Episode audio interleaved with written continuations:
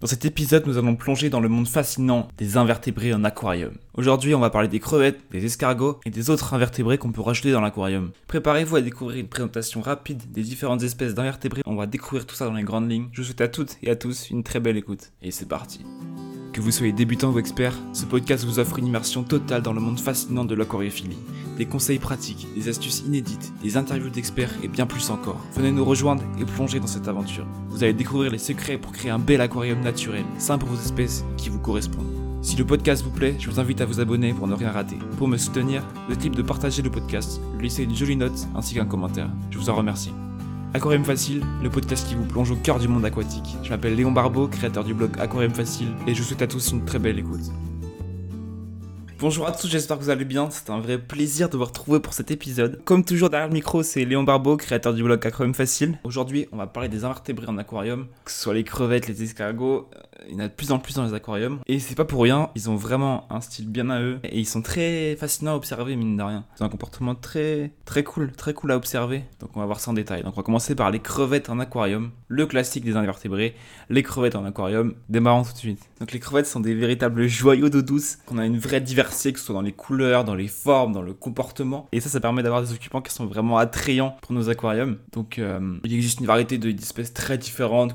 On a bien évidemment les espèces les plus populaires, scolaire comme les crevettes red cherry ou les crevettes à mano. Mais il y en a vraiment bien d'autres, une belle quantité de variétés. Donc c'est vraiment des petites créatures. En général, je dis bien en général parce que mine de rien, la crevette à mano, elle peut mesurer jusqu'à 5 cm. Donc ça reste assez conséquent pour une crevette. Mais je veux dire, en général, les crevettes restent de petite taille. Donc des petites créatures qui rajoutent vraiment une touche particulière à votre aquarium. Ça peut être une touche colorée avec des couleurs qui peuvent aller du bleu au rouge en passant par le jaune par exemple. Il y a plein de couleurs différentes. Ou alors tu as des petites crevettes qui peuvent être plus ternes, plus transparentes, plus grisâtres. Et donc quand il y a une belle couleur, mine de rien, ça attire l'attention et ça fait un joli contraste avec le reste de l'aquarium, l'univers un peu naturel euh, des plantes, des racines, des roches, tout ça. Mais on a aussi au sein des couleurs une variété de motifs. Donc par exemple les Crystal Red, elles apportent des motifs de rayures et de taches que les Red Cherry par exemple n'ont pas, qui sont euh, des crevettes de couleur unie. Et ce qui va être intéressant, c'est que les crevettes, ça va être leur comportement qui va être très actif, va être en permanence à la recherche de nourriture, de petites algues à manger, de petits déchets dont elles pourraient se nourrir. Ça donne du mouvement dans l'aquarium, une vie supplémentaire, et c'est franchement pas désagréable. Donc les crevettes, vont pouvoir se faufiler un peu partout, elles sont très agiles, elles peuvent se déplacer à travers les plantes et les décors de l'aquarium sans problème. Et c'est des animaux qui vont vivre en groupe souvent, enfin la plupart du temps, et donc ça peut être vraiment intéressant d'observer du coup ces comportements sociaux un peu entre elles qu'elles peuvent avoir par moment et euh, le rendu global de l'aquarium. Donc pour les maintenir, on va avoir deux grandes catégories de crevettes. On va avoir les crevettes qui vont être plus faciles à maintenir et qu'on va pouvoir maintenir dans une eau euh, avec des paramètres assez larges. Donc c'est celles qu'on va pouvoir maintenir sur sol neutre. Et il y a celles qui vont être du coup plus compliquées à, à maintenir, qui vont absolument nécessiter un sol technique avec un pH faible et une dureté vraiment très très basse. Dans les crevettes qui sont assez faciles à maintenir, on va avoir la, crevette à mano, euh, la Neocaridina davidi. C'est l'espèce qui va comprendre les red cherry, plein de variétés différentes de crevettes. On- Donc on va en avoir d'autres. Et puis on va avoir les deux, euh, les fameuses crevettes filtreuses, la crevette bleue du Gabon et la crevette bambou qui, qui elles du coup vont vous demander un aquarium beaucoup plus grand, donc au moins 150 litres, comparé aux autres crevettes qui en général demandent euh, au moins 20 litres et 60 litres pour euh, la crevette à mano. Et dans les crevettes sur sol technique, donc on va avoir les Caridina cantonensis, les Caridina serrata, les Caridina mariare, par exemple. Bien évidemment, la liste ne s'arrête pas là, je vous invite à aller voir mon article sur le sujet, si jamais ça vous intéresse, pour plus de détails. Donc il y a une liste euh, assez conséquente, donc je vous laisse vous renseigner par vous-même sur les espèces que vous pouvez acquérir selon votre euh, aquarium. Mais du coup, faut prendre en compte vraiment qu'il y a deux grandes catégories de crevettes, des plus exigeantes et des plus faciles à maintenir. Mais évidemment, il faudra quand même assurer des conditions de pH, de température, de dureté adaptées à l'espèce de crevette que vous allez maintenir. En ayant conscience que les crevettes sont assez sensibles à l'azote, donc euh, soit ammoniac, nitrite et nitrate. Donc euh, soyez très prudents sur ces, sur ces paramètres-là. Bon, normalement, les nitrites et l'ammoniac, si votre cycle de est bien respecté, il devrait pas y en avoir, mais restez prudents quand même. J'évoque pas trop trop l'entretien, mais pareil, il faudra faire des changements d'eau qui, qui devront être réguliers, un bon entretien de l'aquarium, tout ça, vous, normalement vous connaissez. Ou si jamais vous connaissez pas, n'hésitez pas à aller vous renseigner. Et enfin, en termes de reproduction, donc les- on va avoir euh, deux types de crevettes. Des crevettes qui vont obligatoirement demander une eau saumâtre, ça va être plus compliqué à mettre en place dans un aquarium. Après, il y a d'autres crevettes qui peuvent euh, se reproduire toutes seules euh, en aquarium d'eau douce sans problème. Donc c'est le cas des crevettes naines. Beaucoup de crevettes naines vont se reproduire facilement en eau douce. Donc on va dire que la femelle, elle va être grainée quand elle va porter ses œufs pendant plusieurs semaines, du coup, avant qu'ils avant qu'ils éclosent. Et donc après, les juvéniles peuvent être nourris avec des aliments spécifiques pour leur taille. Et puis vous pourrez les voir grandir à vue d'œil. J'ai parlé de l'eau saumâtre, il y a aussi certaines crevettes qui vont devoir nécessiter une eau de mer. Je vous laisse vous renseigner euh, selon les espèces, sinon si je développe tout dans le podcast, ça va être un peu long de faire toutes les espèces. Donc il faut savoir aussi que les crevettes, pour grandir, ce qu'elles vont faire, c'est qu'elles vont développer une carapace qui, quand elle va être trop petite, elles vont muer pour développer une plus grande carapace et ensuite avoir la place de grandir. Donc si jamais vous trouvez des mues dans l'aquarium, tout à fait normal, euh, c'est un phénomène naturel chez les crevettes. Et pour terminer avec les crevettes, c'est important du coup d'avoir euh, pas mal de plantes, des cachettes pour qu'elles puissent se cacher, c'est logique. et aussi leur fournir une alimentation adéquate parce que parfois les déchets présents dans l'aquarium ça peut ne pas leur suffire. Donc dans ce cas-là, il faudra leur ajouter un peu de nourriture. En général, un jour sur deux ça suffit. Donc euh, il y a des aliments secs, euh, des légumes aussi qui peuvent être ajoutés. Normalement, vous devrez avoir le choix.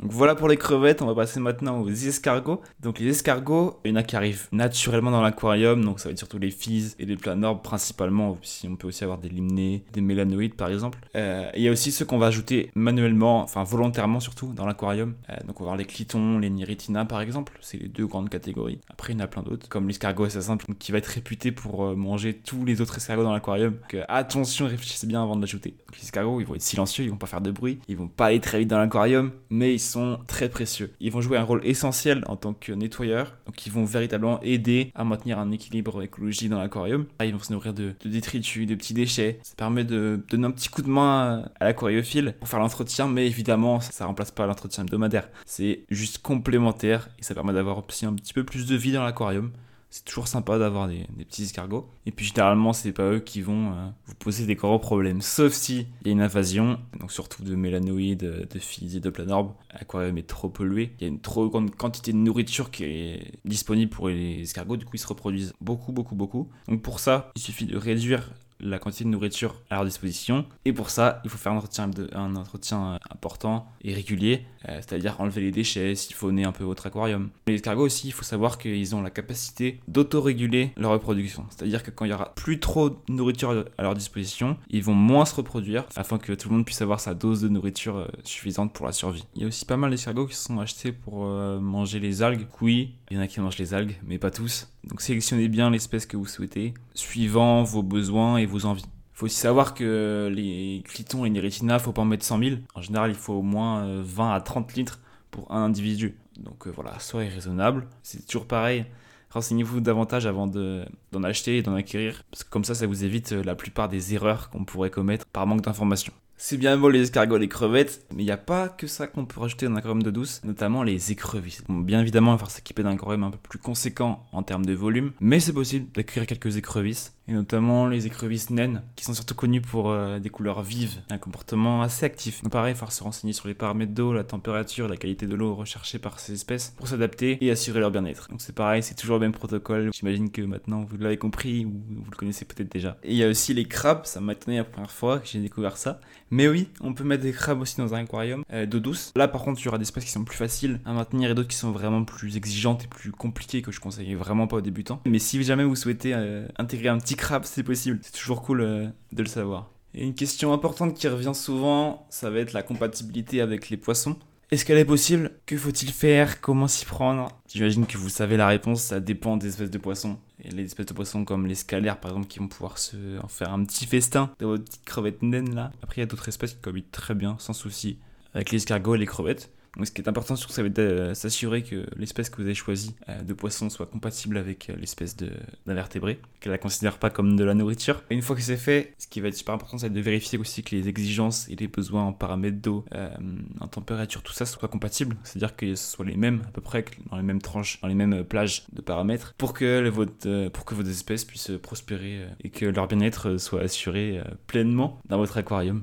Donc voilà pour ce podcast. Donc on a vu dans les, vraiment dans les grandes lignes, c'était vraiment histoire de vous présenter euh, le sujet des invertébrés en aquarium. Donc euh, que ce soit les crevettes, les escargots principalement. Après on a aussi des écrevisses, des crabes qui peuvent être ajoutés. Donc je le répète, mais ce qui va être vraiment important, ça va être de vous renseigner sur les besoins des espèces que vous souhaitez et leur compatibilité éventuelle avec les espèces de poissons que vous avez ou que vous souhaitez maintenir euh, par la suite. Donc voilà, avez vraiment la base du sujet. J'espère que ce podcast vous aura aidé à mieux comprendre tout ça. Merci d'avoir écouté le podcast. Si vous a plu, je vous invite à vous abonner pour ne rien louper. Laissez une petite note ainsi que commentaire serait toujours sympa, je vous en remercie. Vous êtes libre de le partager aussi, ça ferait très plaisir si jamais vous partagez à vos proches ou à vos amis qui sont intéressés par le sujet, ou même comme ça, à la volée. Je vous en remercie vraiment, ça ferait très plaisir. En attendant, n'hésitez pas à aller jeter un coup d'œil sur le blog, sur la chaîne YouTube, sur le compte Instagram. Vous trouverez euh, plein d'autres contenus sur l'aquariophilie. Donc je vous dis à très vite et à bientôt.